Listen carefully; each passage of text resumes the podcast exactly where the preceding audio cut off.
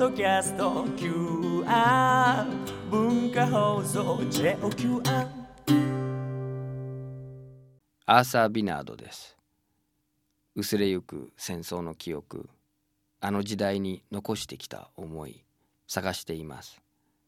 今週は同様犬のおまわりさん。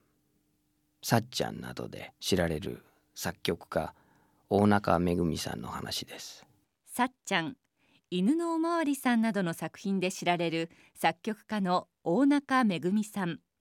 今年91歳を迎えた大中さんはヤシの実などで知られる作曲家大中虎次さんの長男として東京に生まれました。大中さんは72年前の1943年10月21日神宮外苑競技場で行われた出陣学徒壮行会に参加。当時大中さんは東京音楽学校現在の東京芸術大学の学生。スタンドから出征していく先輩学徒たちを笑顔で見送りました。大中さん今日は本当によろしくお願いします。お話できるの嬉しいですとても。ありがとうございます。はい。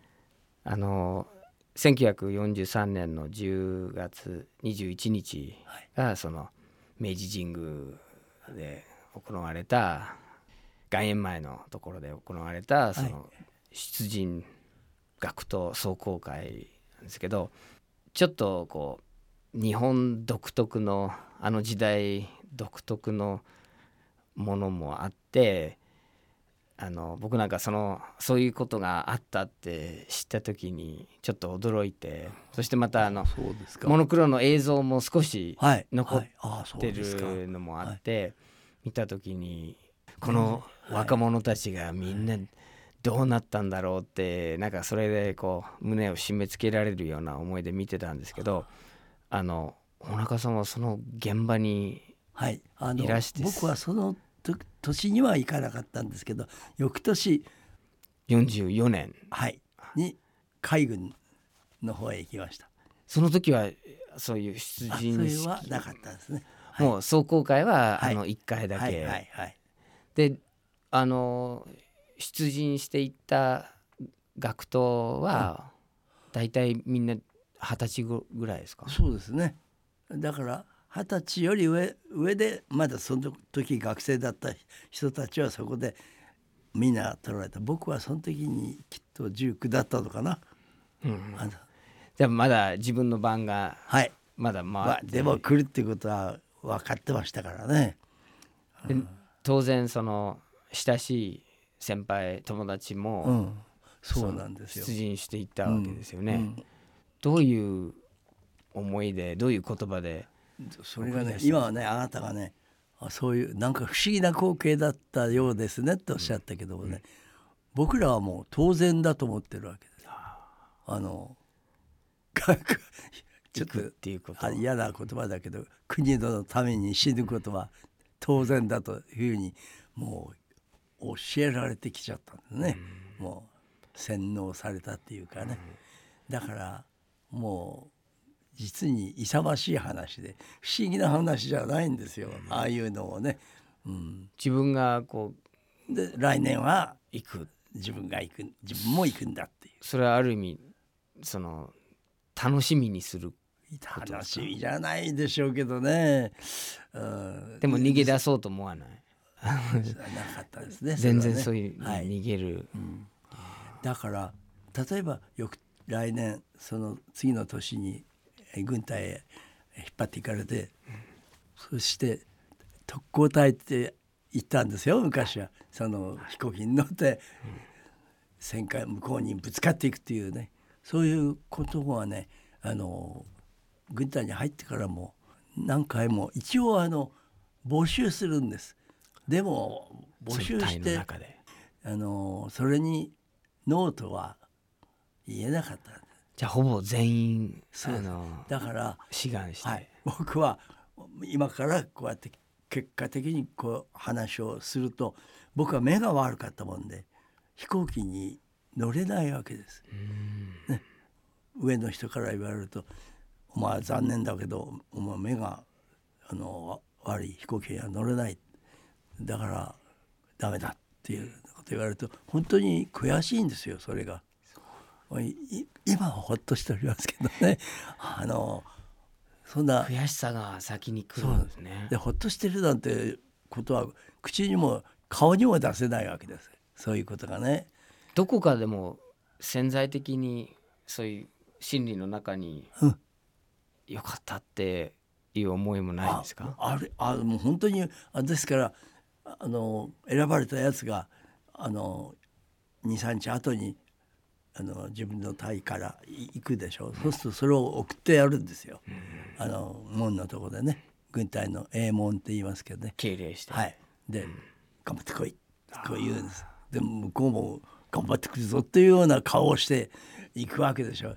なんか不思議ですよね。そんな光景っていうのがね。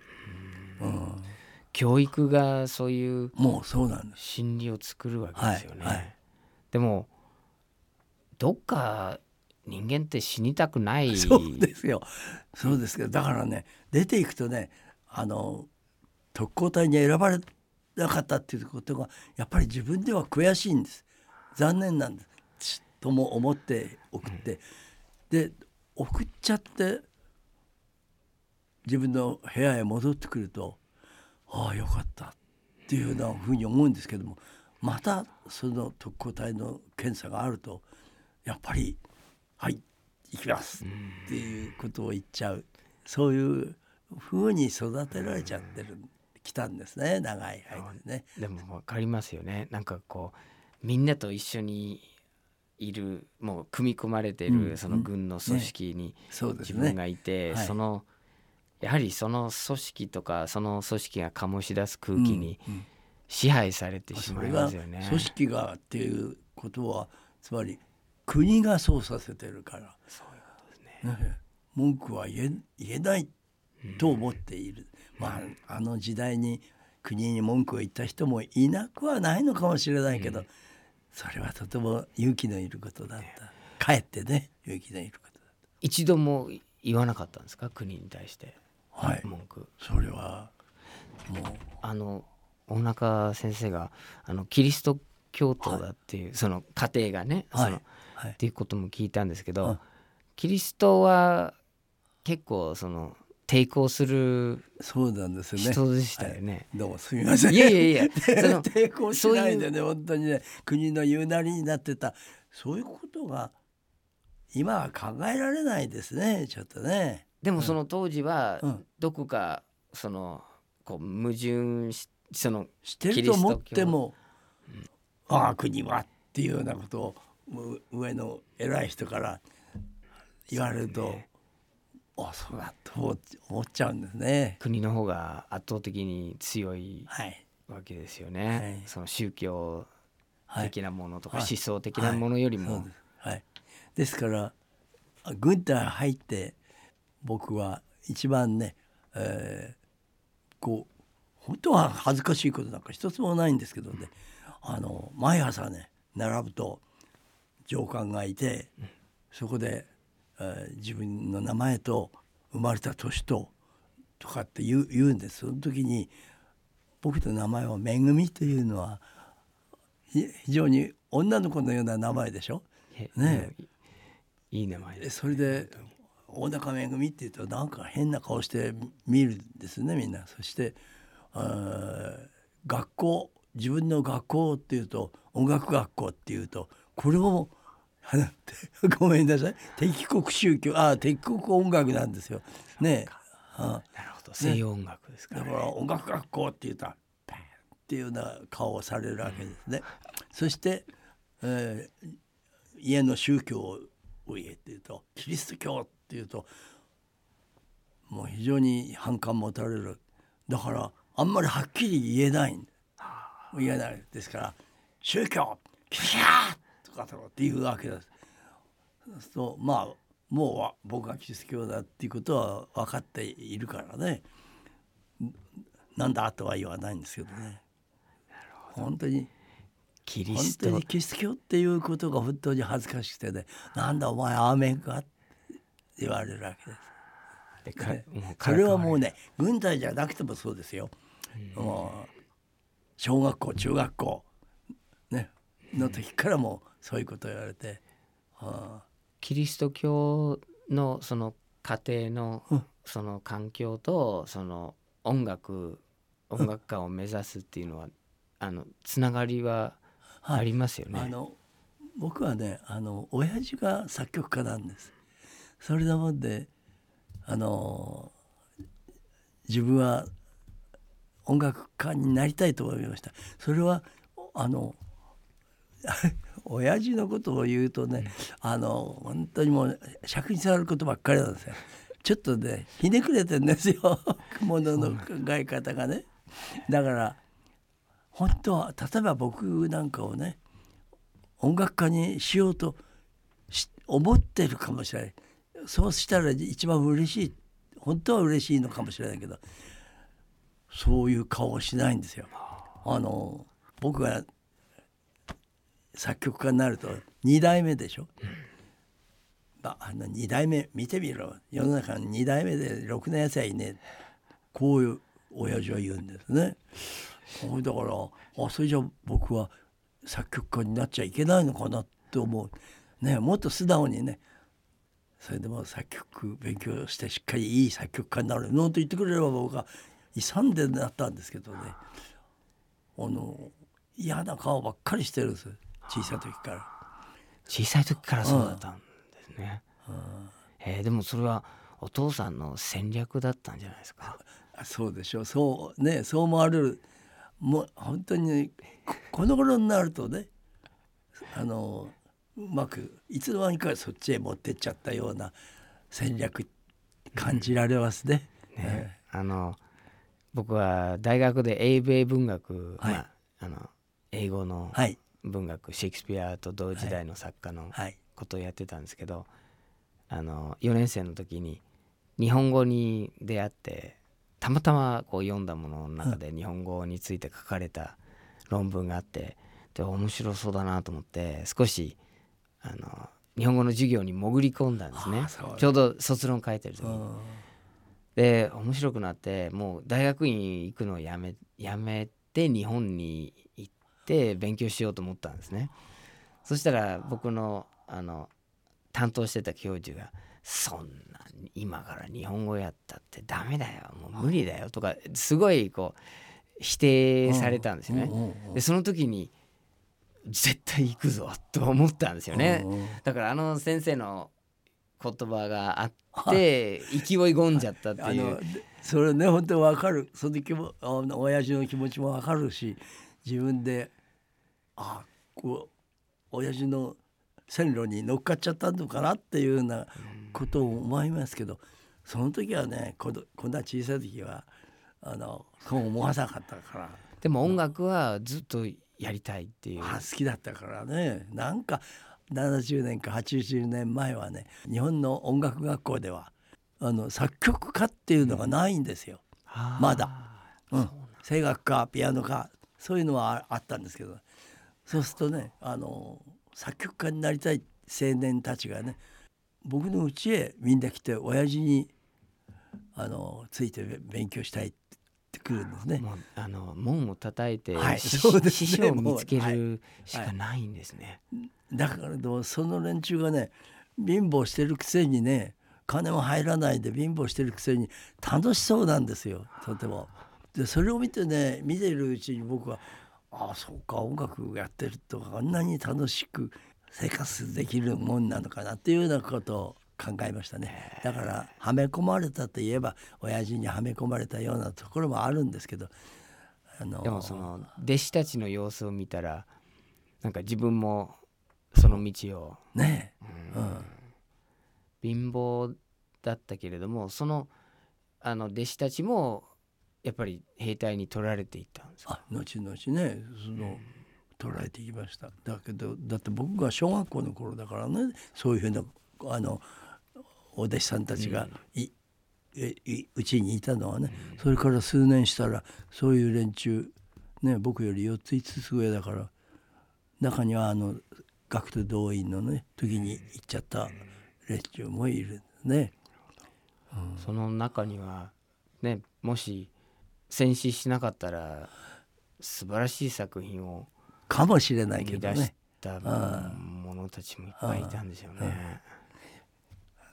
だもうそういうこと考える考えると不思議でしょうがないし、えー、ああいつらいないんだ。いないから俺はが 張り切れるななんていうお真面目にねまあそんなまあほん真面目に思ったわけじゃないけど本当に。でもそういう思いはあったですね。うん。うんまあ実際にはほらかわいそうにあいつで音楽をやる本当にやる前前に死んじゃったんだなっていうようなことをね考えると本当にかわいそうなっていうか。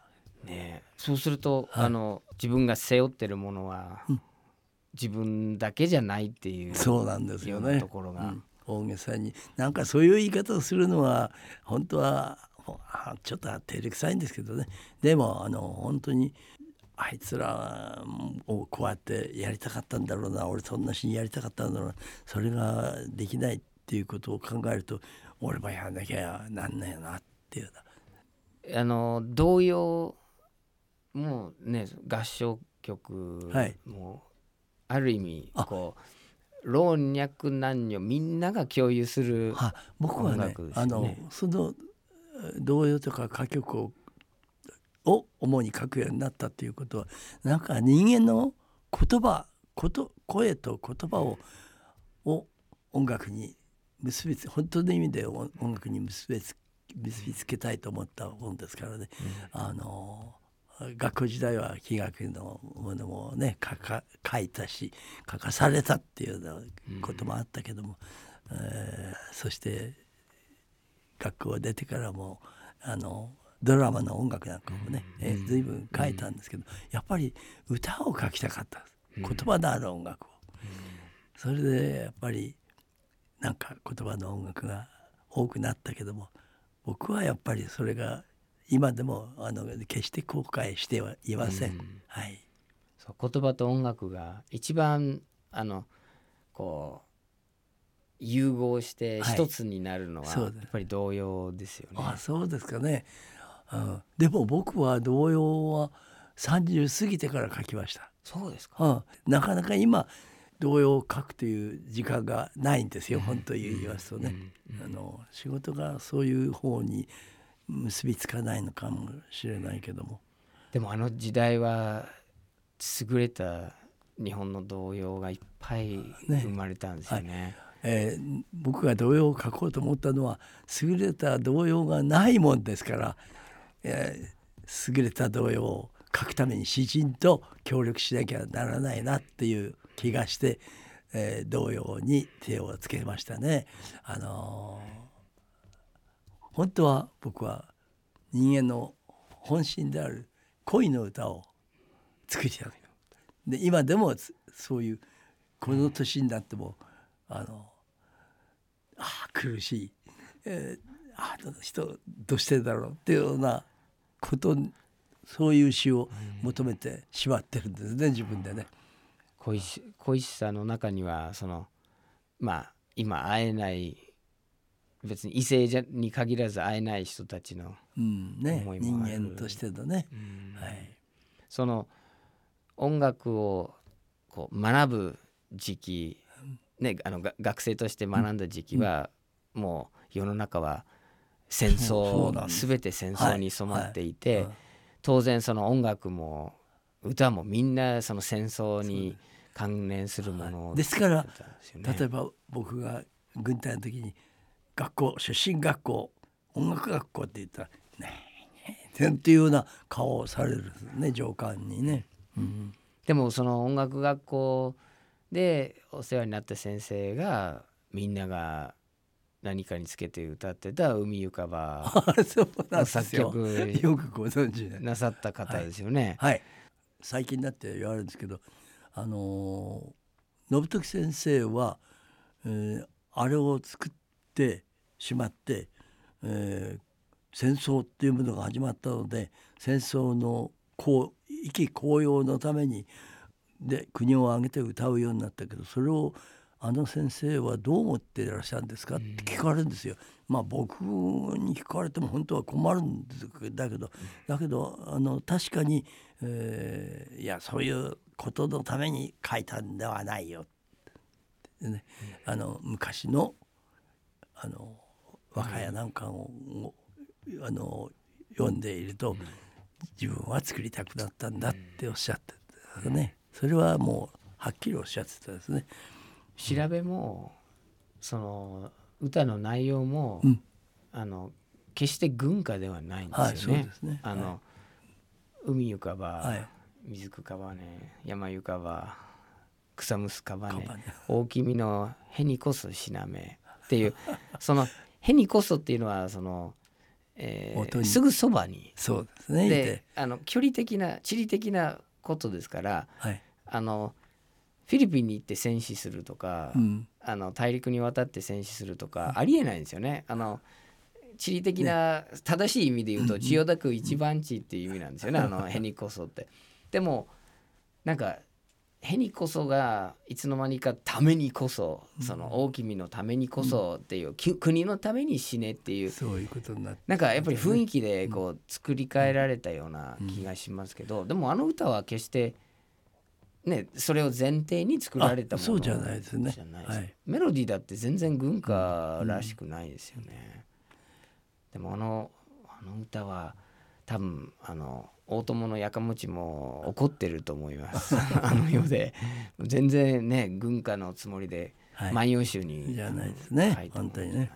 でも音楽がそうやってこうやっぱり戦争に利用されるっていうこともそうだね。ある意味怖いですね。その時代にでも大中さんも学んだことですよね。その自分の音楽がそういうふうに使われないように何か工夫なさいました？いやそれはもう戦争終わってからもう安心してもう自分で自分のイメージの歌を歌ったつもりで、そしてあの戦争中は一番あの嫌われた恋の歌を作ったわけです。もうある意味戦争が終わったら解禁されたって感じですか？そうですね。はい、もうそれはもう皆さんそうだったと思いますね。うん。大中さんの戦争はいつ終わったんですか？みんなそれぞれの体験でなんかこう実感したそうですね。瞬瞬間があったと思うんですけど。あの天皇陛下のあの言葉があった。その時ですね僕は。その時は特攻隊員ですにかえのうん勉強をしてる勉強っていうのかね、そういう姿勢でしてるんですけども、その前の年にうん。出陣うん、して、うん。あの海軍にはい。入られたんですよね、その後の1年はどんな様子ですかあもうそれはもうひたすら特攻に入るために俺自分はあ心というか体を鍛えなきゃなんないと思って。で鍛えてっているつもりでした。で毎朝。それはね、だから天皇の言葉を聞いた時はい本当に気が抜けちゃったですね。ね。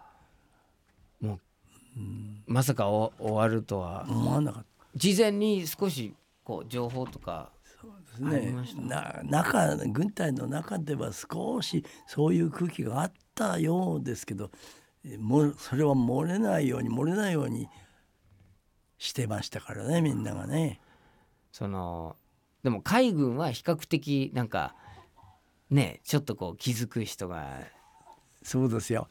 あのどうして海軍へ行ったかっていうとあの陸軍のあの黄色い服なんです陸軍はね。海軍は紺紺の色の服を。もうそれだけであのお俺は陸軍のあんなやぼったい顔格好してくだやなっていうことでしたね。もう本当に。でそれは制服で入ってからそんなこと言ったことないですよ。本当にね。でももうそれは確かでした、うん、やっぱり。海軍はそういう意味ではあのなんかファッションだけじゃなくていろいろ違ってたそうですね。はい。一平卒としてはそんなに変わってないのかもしれないけど普通に軍隊を見ていたら僕らでも違うなっていうような気がしましたね。戦争があのまあ玉音放送で一応、うん。あのいやめにしましたっていうことが伝わって、うん。その時は一平卒ですか、はい。海軍の中で学生なんですまた。ああまだはい学生ででも特攻に向けて、はい。あのつまり海軍のた中の学校ですね。はい。はい、将校になるための。なるほど、だから、えー終戦ちょっと前にいわゆる位で言えば士官になったわけですね。じゃあ少し自分の下にはい。命令を聞くそですから終戦の時はあの命令をする兵隊さんが自分のもとに何人かいたわけで、だからその人たちが一番辛いもっと僕らより国のためにっていう来た少年たちですからね。あだからもう本当にどっかで終戦だ。よしほよかった。ほっとっとしてるんだけどその若い まあ僕らも若いんですけどもその若い兵隊さんのたち土のためにとても「あよかった」なんていうな言葉で言えないですね。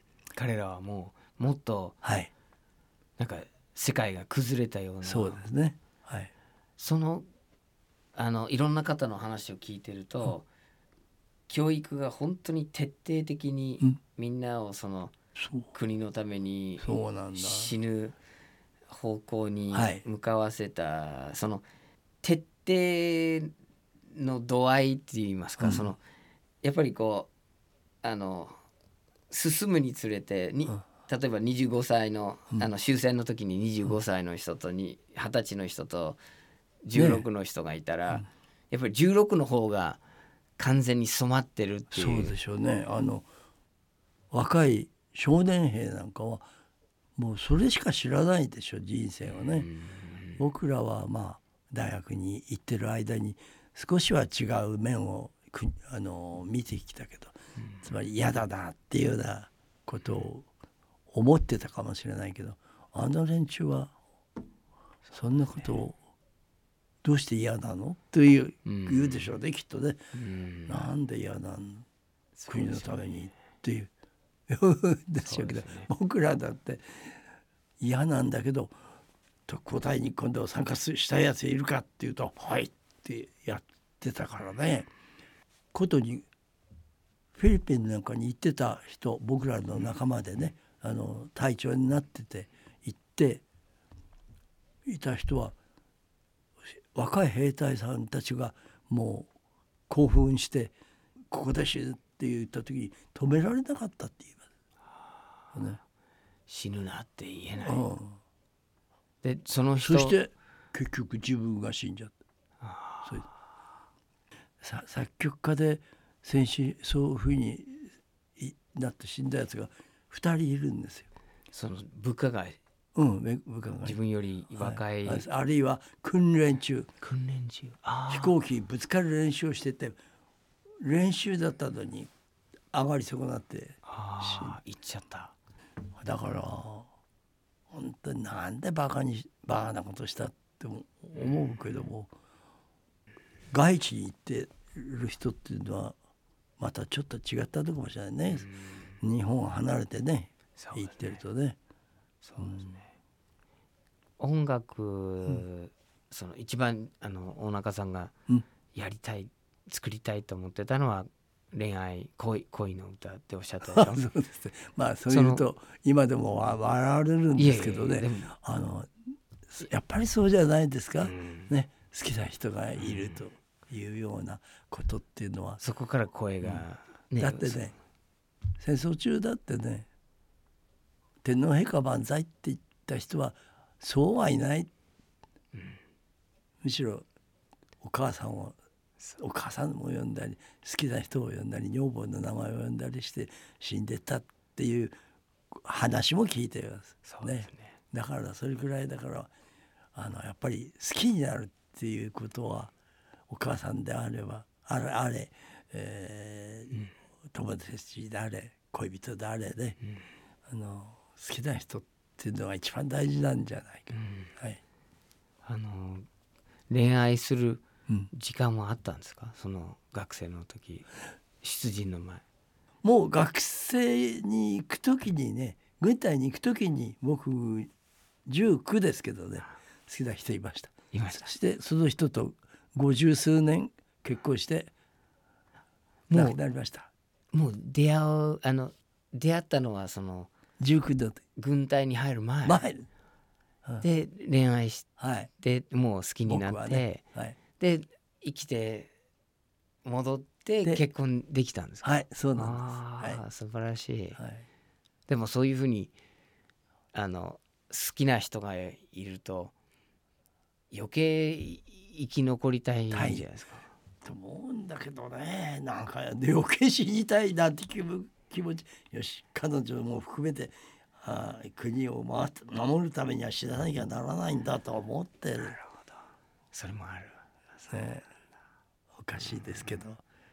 でもその彼女を思いながら、例えばそのあのまあ志願したりまた部屋に戻ってそうなんです自分じゃなくてよかったみたいなね。思いはやっぱりその彼女を思いながらっていう。そうだね。その時にこっそり歌は作ってました、そうあのあ終わってから戦争終わってからねあの軍隊行ってる間はちょっと書く書く時間がなかったかな。あでも軍隊行く前に書いてたんだからね、うん。うん。行く前のものもありますし、えーやっぱり帰ってきた12年は本当にこう書書きたい書きたいと思って書きました。それは本当に書きました。ああ書けるっていうことは幸せだなって思ってね。大中さんに限らず多分ね音楽をっていうか作曲家、音楽家を目指してた若いあの学生たちはみんなお誰か思ってる人もいて、うんでそういう歌を作りたくてうん。そ,、のこう戦死する前に残した楽譜とかっていろいろうん。それがねありますよね。最近やっぱりあれはねやっぱり出すことがはずご家族も恥ずかしかったのかな。ねえきっと。残ってた。あのこの間芸大のホールでやった、あの友達のそのせ戦死したというか銃拳銃自殺したっていう同級生のやつのあれを聞きましたけどね、うん。その頃はっきり言ってドイツ系かフランス系かなしかなかったんじゃないかと思います。あのそのそ僕がいろいろ恥ずかしいとか、えー音楽学校っていうのは恥ずかしいななんて思ってる時にそいつはフランス流の音楽をちゃんと書いていました。だからそういう立派な人もいました立派というか。だけどそんなに立派なのになんで責任を感じてって自殺したかね。そうですねね本当ですね。あもうちょっと立派だったりばその立派になってるわっていうのをうん皮肉な言い方も含めてなんですけど、ねあのーもうちょっと成長何かが成長してれば。そうですね。でもその曲はいい曲だと。はい。その時なりの良さはありますね。惜しいことをしたと。ね、あのまま勉強してれば彼はこういうものを書いたんじゃないかなとか想像できますね。43年のその10月21日も、21日に戻ると、うん。あのどんな演出だったんですか？やっぱりその時みんなで歌ったり、そうですよね。あと更新してますよねあの見た映像って。デモンストレーションしたわけですね。もう。それあの、大中さんはスタンドにいるんそうですか？そうそう。はい、スタンドから見るんだ。そのみんなみんなの。そうですね。はい。で呼ばれるんですか？そのそれぞれの隊が。なんかこ学校のあ学校の校旗かなんか持ってねきっとうで次々と。あったと。で歌で送送ったんですか？そうですね。はい。どんな歌ですか？いやだから海浮かばとかそういう海浮かばその時に？軍歌。軍かですね。その気持ち入るんですか？そういう時はこう。やっぱりみんなでこう盛り上がってる感じですよ。うん。そうなんだ、うん怖い感じとか嫌だなとかっていう感じじゃないんだなそれは。今から考えるとああ俺もああなっちゃうのかなとかって思ったこともあんのかもしれないけどそれはもう国には背くことになるからっていう教えをもう叩き込まれてるんですよもう。宗教が強いのか、うん国家が強いのかってこう。考えると日本の場合はね当時は圧倒的に国家がしかも国家が宗教みたいなあそうだったあんですよる意味ね、はいあのはい。狂信的よなくご存知だね僕はそういうことをもうちょっと忘れてきました。いやでもなんかそういう感じですよね、うんその本当ですよ。そうなんですよ。あの靖国神社の話とかがすぐ出てくるので、国家神道っていうものがもはい、うある意味他の宗教を飲み込んでるような感じですよね。だから戦死したら靖国神社神社へ入るわけでしょ神様になっちゃそれキリスト教徒もそうう、はい、そうですよでそんなこと嫌とは言えないでしょうね。そうですよね、お父様はそういうことについて何か発言しました？家庭で。親父はささっきも言ったようにそのひねくれてましたからね。あの後でそれもその、うん、靖国神社論に立てついたとかそんなことじゃないですけどねなんかおかしいなことばっかりやってたみたいです。例えば僕があこんなこと言っていいのかな あのねあの軍隊へ行って松陰になって士官になってね行く時なんかもね僕の直接の隊長さんがそ僕らを送ってから千島へ行ってしまった。僕は横浜に行きました、一番安全みたいなとこでしょう。ん。なんかねしょっちゅう親父はその隊長のところへ行って だからなんかあの今もね家内なんかが言うんですがそれお父さんが何が手を回したのよって言うんですけど、でも考えてみたら、偉い人たち、うん、権力の座にいる人たちはみんなコネを使って、ね。え親父大して偉くもないのに。でも なんかこんなに使ってやってんじゃねえかなっていうような、あーことを思うようなところがあります。だからもう今ば今僕がお親父さんの話をしてくださいって言われると嫌な親父でねって言うんだけどもしかしたらありがとうございましたというようなぐらいの策動をしてたかもしれないですね。そうですね。いもう今だからもう言え言えることで、うん、隊長のところに通って。そうなんですよ。そういえばなんだその時にそんなこと思わなかったけどなんかよくね来てたんですよ。なるほど。それでしかもね小学生の頃あの息子が小学生の頃に作曲家になるとねあの2代目はろくなことないとかねそういうことをおっしゃってまたねあの余計作曲家を目指そうですすよ。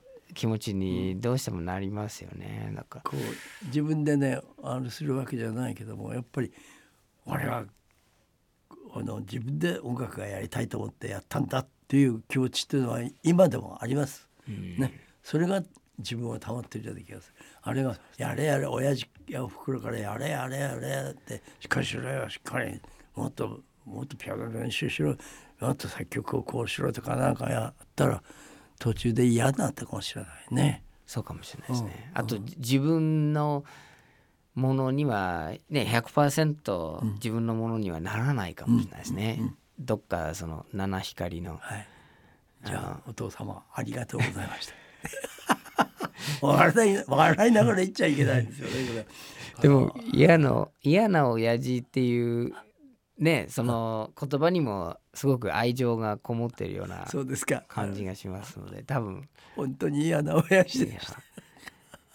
でも作曲家を育てるっていう、さっきもおっしゃったんですけど、その作曲家になる学校がないうん。そういうねあのはい。道が用意されてない中で、うん。その弟子をうん。育てるって独立心の強いそうですね。あの若道を行く、そういうこともやっぱり俺は教えられたのかな親父に。大中さんもそうやって弟子を取ったりしますか？あもうだから僕は弟子を全然取んない。学校に大学にあの随分誘われたけどもあのだ大学に教えに行ったことは一度もない。うん、これはちょっとあれなんですけどあのまあ話せば長いことながらなんでしょうけどんなんか教えるなんてことがまあ自分にできるわけがないっていう気持ちはあるんですけどあの教えるっていうことのためには自分の知らないこと知ってることだけ教えたんじゃしょうがない。そそしたら自分も勉もっと勉強しなきゃなんない。そんな勉強するのは嫌だということからも学校の先生になるっていうことは、とても自分にはできないんだと、己を知ってたつもりなんですけども、はい。でもみんな「お願いします」って来ますよね。その音楽大学とか。はいあの随分依頼があったでしょ？その。ああそれはだからそういうこともしなかったね。ただ僕はそれでいさあのさっきもちょっと言いましたけどコーラスをやった。であのそこで人があ集まってそれで自分の名前もコールメグというつけてそして、えー俺の曲しかやらねえぞとそれでもいいなら来いよって言って言ったら行きますっていう人が集まっちゃったんですよ。うん、そしたらやっぱりあのやり始めたらやる曲がすぐなくなっちゃったんです。ね、自分の曲しかやらねえって言ったもんですからね。それでこれはまず書かなきゃいけない作曲家として書かなきゃいけないんだなっていうことでめめちゃくちゃ書いたんですね。うん、でもそれは本当にめちゃくちゃ書いたっていう言葉は本当にあまり適当じゃないかもしれないけどあのそれが結局自分の財産だもんね。だから結果的に財産になって。でまあそれで今食っているとなると本当に書いといてよかったと。数だけはやっぱり他の作曲家の方に比べても多いんじゃないですか。あの手元にある資料では2400曲って書いてあるんですけど自分では数えられないですよね、うん。そこまでもうちょっと多いかもしれないね。もうちょっと多いんですか。でもその合唱団のみんなとある意味ね先生と、うん。まあ大中さんが先生っはい、て呼ばれたりしますよね、うん、呼び方としては先生なんですよね。でも気持ち的には先生っていうことでも友達、うんむしろもう今は親父。です。でもやっぱりそういうものがあのアンサンブルには絶対必要だと思うんです。うん。あのふがえものすごく読めるピアノが弾けるバイオリンが弾ける歌が声がいい。それだけでアンサンブルっていうものはできない。だからそこのそアンサンブルに何かあのくっつければっていうようなものをあの合唱で集まってきてる人に、僕のところに集まってきてる人に送りたいんですね。あの軍隊っていう組織になんかそれが決定的に欠けてるなっていつも思うんですけど。そうですか。ねあのそうですよ。合唱団はやっぱり合唱団の、あの方と触れるとみんなす大好きなんですよね。うん、あの互いに好きだし、一緒に歌うこと自体がなんか何よりも。だからね僕は合唱団の集まってくれる青年たちにねあのまあ女性もいるけどやっぱりこの歌をね合唱支部合唱だったら 4, 4つのパートにあるないるんだけども君らがこの音楽をあるいは自分のパートをこう思って歌うってことは十分に出して歌った、歌わなきゃダメだよ、ね。その曲への思いも、はい、だから僕が例えばあの詩坂田の詩を見てね、あの書いてあいいものが書けたなと思う時もありますけど、まあどう全部がいいとも思ってるわけじゃないけどあのこれはこうだなっていうそのイメ詩に対してイメージを持てるから書けるんです。ね、しその詩を見てあ言葉がうまく書いてあるなっていうことだけじゃできない。ね。だから合唱やってる人も自分がこの詩をあるいは僕僕の大中の音楽をあのに対してこういうイメージを持つということを十分出していいんだ。アンサンブルだから勝手なことを思っちゃいけないんだじゃないって僕はいつも言ってるんです。あの自分のものだと思って歌って。そうなると先生じゃないですよね。ね。上上官でもないですよね、はい。みんなそれぞれが作り手になる、だから先生っていう言葉が嫌なだけでそれはあの指導なさる方がなあることは、えーねあの大事だと思う。あのたまたま僕はいい加減なことをして学校でもいい加減な勉強しかしなかったからこう言ってるけど、あのすごく難しいことだと思うな教えるっていうことは。そうですね、でもその軍隊っていう組織には絶対それがないあの自分で考えて自分で何かをしてうん。自分でね想像してっていうその部分はどの軍隊見てもあそうですよ国問わはずいですから僕はあのー海軍へ入ったのは服装のこともあったんですけどね陸軍よりは訳も分からず殴られることはないだろうと思った。もっともね全然そうじゃなくて海軍も毎日殴られました。そうですか、うん、そもなおなお名前がめぐみですか？ら っていうこと。うだからじゃなくててめえら気合が入ってないって。なんで気合が入ってない？あのちゃんと僕は軍隊のためにこんなにやってるっていうのに気合が入ってないから気合を入れてやる。足開け白衣縛れってバーンカーンカーン。いや殴られる。だから殴られるのが本当は嫌だったんですけどね、軍海軍行ってあんなに殴られると思わなかったけどああ殴られるのは気持ちいいと思うくらいになっちゃったんです。そうですか。ああ。もう殴られても快感になっていく、そうなんね。快感ほどじゃないかもしれないけど。第一にねあの僕がね子供の頃にね親父がね「お前はよその家の飯を食ったことがない」つまり働きに行ったことがないっていうことを言ったじゃあ俺どっかキシクシャでも入れてくれよってどっかよその家やってそれがしてみて分か分かるなんて当たり前だって言うんですよね。だけどしなきゃ分かりません。もうなんか気合を入れてやるっつってゴンゴン殴られたりなんかしたら感知しようと思いながらよしこいつに負けちゃいけねえっていうような気合をもらったと思って。で行かないと本当に尺に触ってしょうがないことばっかりですよ。うん。気合を入れてもらったと思うしかないんでね、はい。もう心理的にはい、そうでなければ参ってしまう、その童謡を作るうん。ねあのまあ運動と言ってもいいと思うんですよね、うん。あの詩人と作曲家が本当にうん童謡いい童謡を作らなきゃ軍歌じゃなくて童謡っていう。あの時代そのコラボレーションの中であの窓さんとね組んだりも、うんそうですね。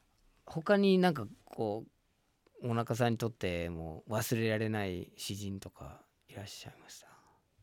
うん同様ではない。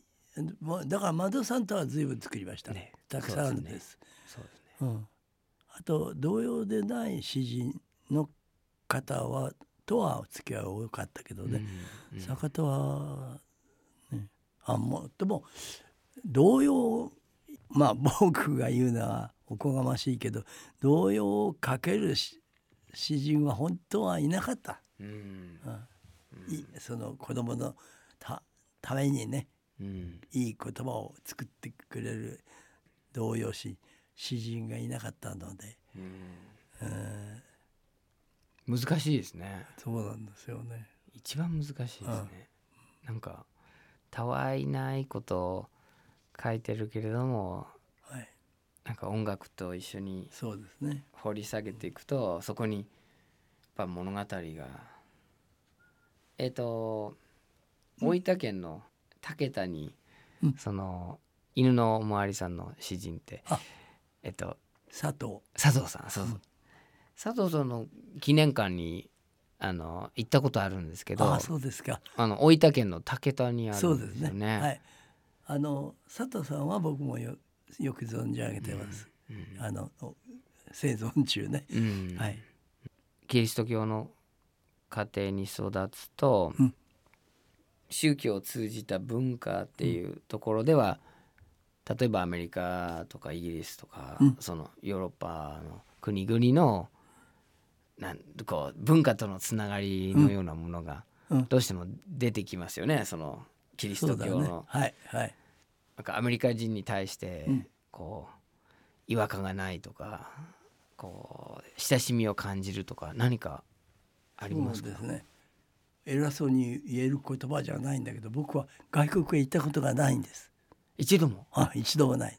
そうですか、あのとい今になるとねもう本当に俺は絶対行かねえぞどこにも行かねえぞっていう気があって行かないんですけど昔からあんまりやっぱり勉強するっていう気持ちがないからなんだろうな。あーまた僕は勉強あのすべきところでが学校もねあのに結局2年半ぐらいしか行って行ってないですよ4年の学校のね。あの今の芸大ですけどね。あとは出陣ですよね。もうもう2年半でもう兵隊、ぐ軍隊に入る。そうなんで兵隊から帰ってきたらあのすわ割にえ NHK が近かったんですよ。あのあの、日比谷の方にねあった、で僕虎ノ門のちょっと上の方に住んでたもんであのなんかここれやってくれますか？なんていう劇版が終わりに多くてね、うん。だからもう仕事そう。しなったそれでんですね。それからそれでコールメグを始めたんだでコールメグ始めた時に「お前ら休むな」っつって練習休むって俺ね合唱団で一番大事なことは練習日だそう言っちゃったから自分が休むわけにいかないし。だからあの各 NHK はじめ各放送局はその合唱団から月水金と練習だ。で月水金の夜は大中さんダメだよっつって。だから僕はあの合唱団からは何にももらってないし。しかも金になる仕事は断ってきたし、自分で作っちゃった合唱団にみんなに休むなと言って自分が休むわけにいかないから。そうすると合唱終わるとやっぱりみんなと遊びたいしね。終わってからお、えー食べに行ったり、僕は飲めないんですけどまあ、みんなと飲みに行ったりなんかして帰ってきてからやると夜中中仕事をしなきゃならない作曲のね。だけど僕はあの放送局の方にねあの大中はどんなに時間が足りないあれでも劇場なんかはね、あのやってくれるよっていううん。ことになってたらしいんですよ。うん。それで本当にコーラスにめめめっちゃむちゃくちゃもう本当にうん。入れ込んでたから。あの外国にいらしたことないっておっしゃったんですけど、その外国人が合唱団に入るとか外国人、はい、おられました。あそうですか、うんうん。えーやっぱり宣教師さんだったその方ね、うん。あのベントリーさんってね。ベントリあのー東京に。え東京、で東京来た時ねそのベントリーさんがね僕らの合唱団の練習場のおー下を通ら、ま、割に静かなとこだった通ったら絶えなる音楽が聞こえるわけ。まあ耐えたかもしれないけど。あ 耐え難かったかもしれないけど、そのベントリーさんって人が入ってねやっぱり本当に一生懸命だったな。うん。休まずに。休まず。それでその時にね入っ来たもう日本に来て数日の時だったらしい。それなのに1ヶ月ぐらい後に演奏会があってで僕らはあの僕の作品を必ずアンプしてあの覚えておいてやるということになってた。そしたら日本語の歌をもう一生懸命アップされて歌った。そういうことを覚えてますね。はい、すごいですね、うん。その人はどのぐらいの期間日本にいたんですか？あ日本にいたのは23年いたんでしょうけどそれから新潟の慶和学園というはいあの学校へ行かれました。でも嬉しかったですよ。その方があの慶和学園うん僕を紹介してくれてあの校歌を作りました。そこの、うん。何年頃の話ですか？自分のものしかやらないよって言ったコーラスができたのが約56年からねなんかぐらいだから、それから10年ぐらい経ってた時かもしれない。60年代のはい、後半そうですねぐらい、はい、GHQ との付き合いとかありました？クリスマスパーティーに行ってあもう歌うとか。そういうことはねあのやりました。そういえばあの海老名っていうのは神奈川県だよね。エビナあはい。ああ。のパーキングエリアはい。ありますよね、うん。その軍隊のあるところへね行ったりとかね。終戦が8月でしょ。で最初のクリスマスの時にね僕らの僕の家からあの真っ赤さんの司令部が見えるの。2階から。なるほど、うん、それでこう歌っているとねあのその頃はあの守衛さんじゃない兵隊だから兵、えー保障の兵士たちがねあのアメリ今のアメリカ大使館の上ですけどね、あのいつもし保障が回ってる。ああね、その人たちがね僕のとこからクリスマスキャロルでなんか聞こえるもんだからちょっと一緒に歌わせてくれなんて来て嬉しかったですねその時は。うん。え。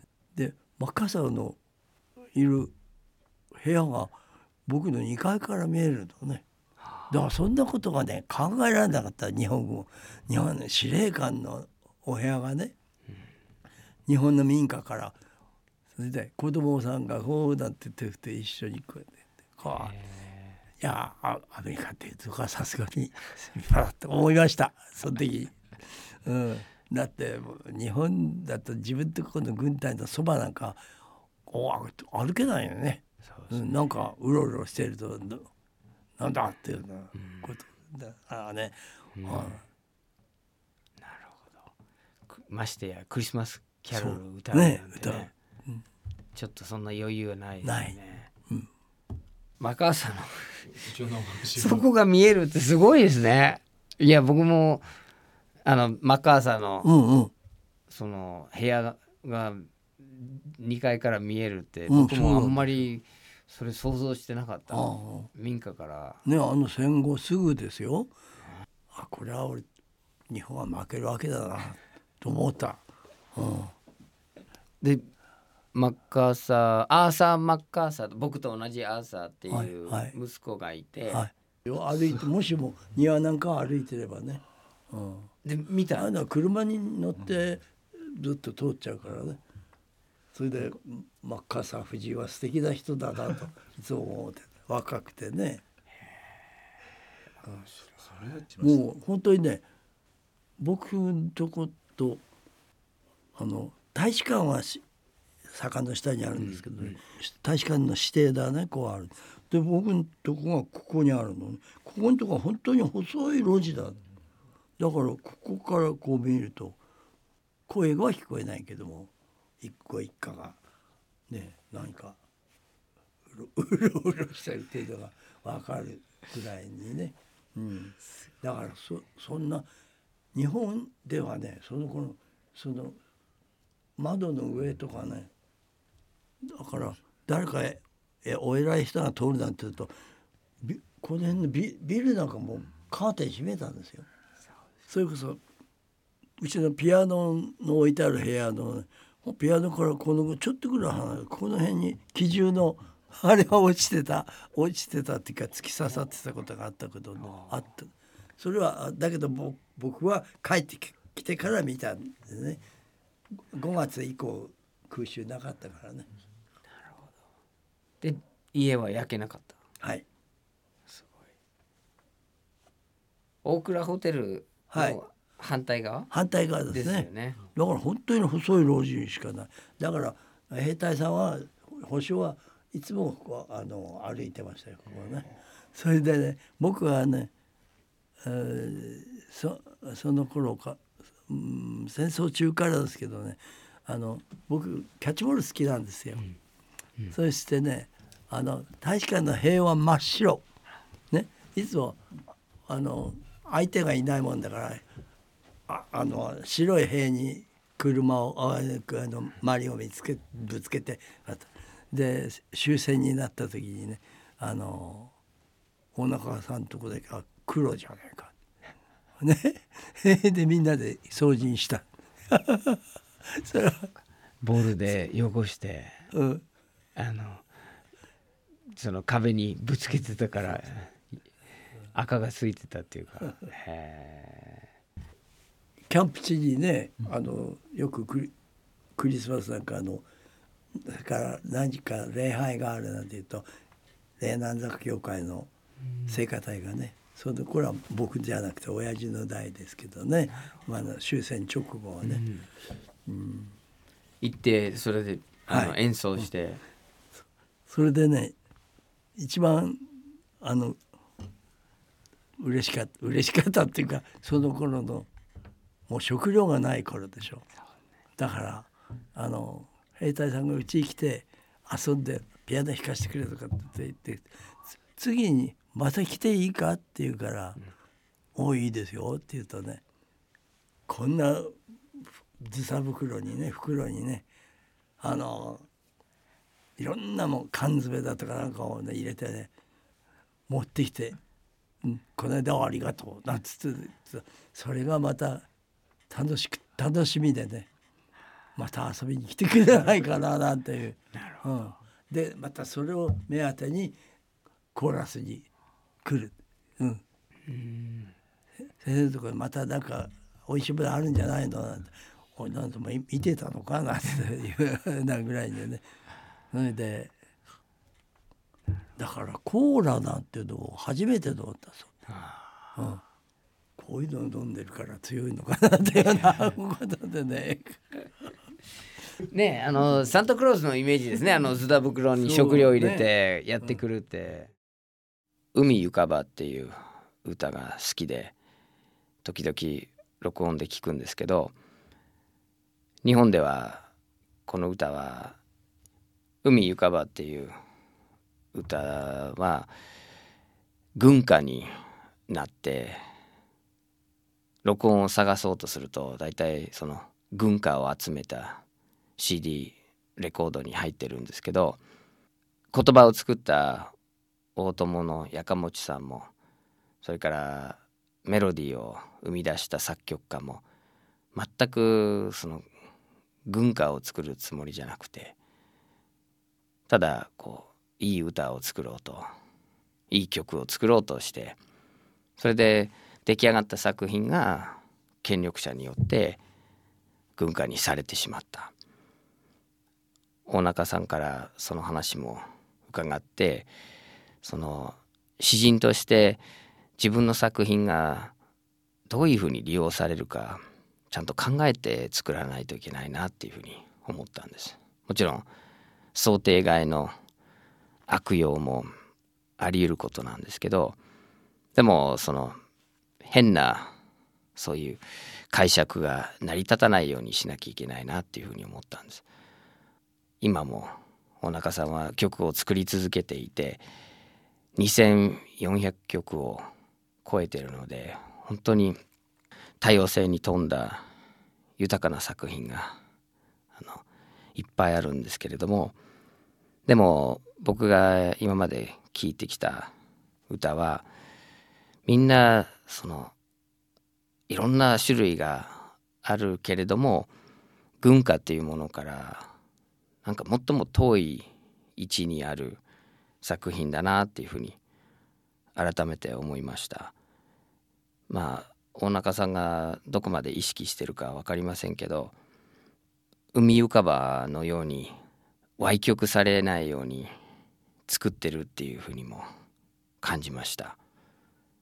釣りたくさんの歌を作る喜びも語ってくださったんですけど歌が作れる自由があるっていうこととそれからそのもっとたくさん歌を作りたかったのに戦争の犠牲になった仲間たちへの思いも大中さんを突き動かしてる大中さんの原動力になってるっていうことも言えると思います。来週は小笠原で九死に一生を得た奥山公夫さんの話です。お相手はアーサー・ビナードでした。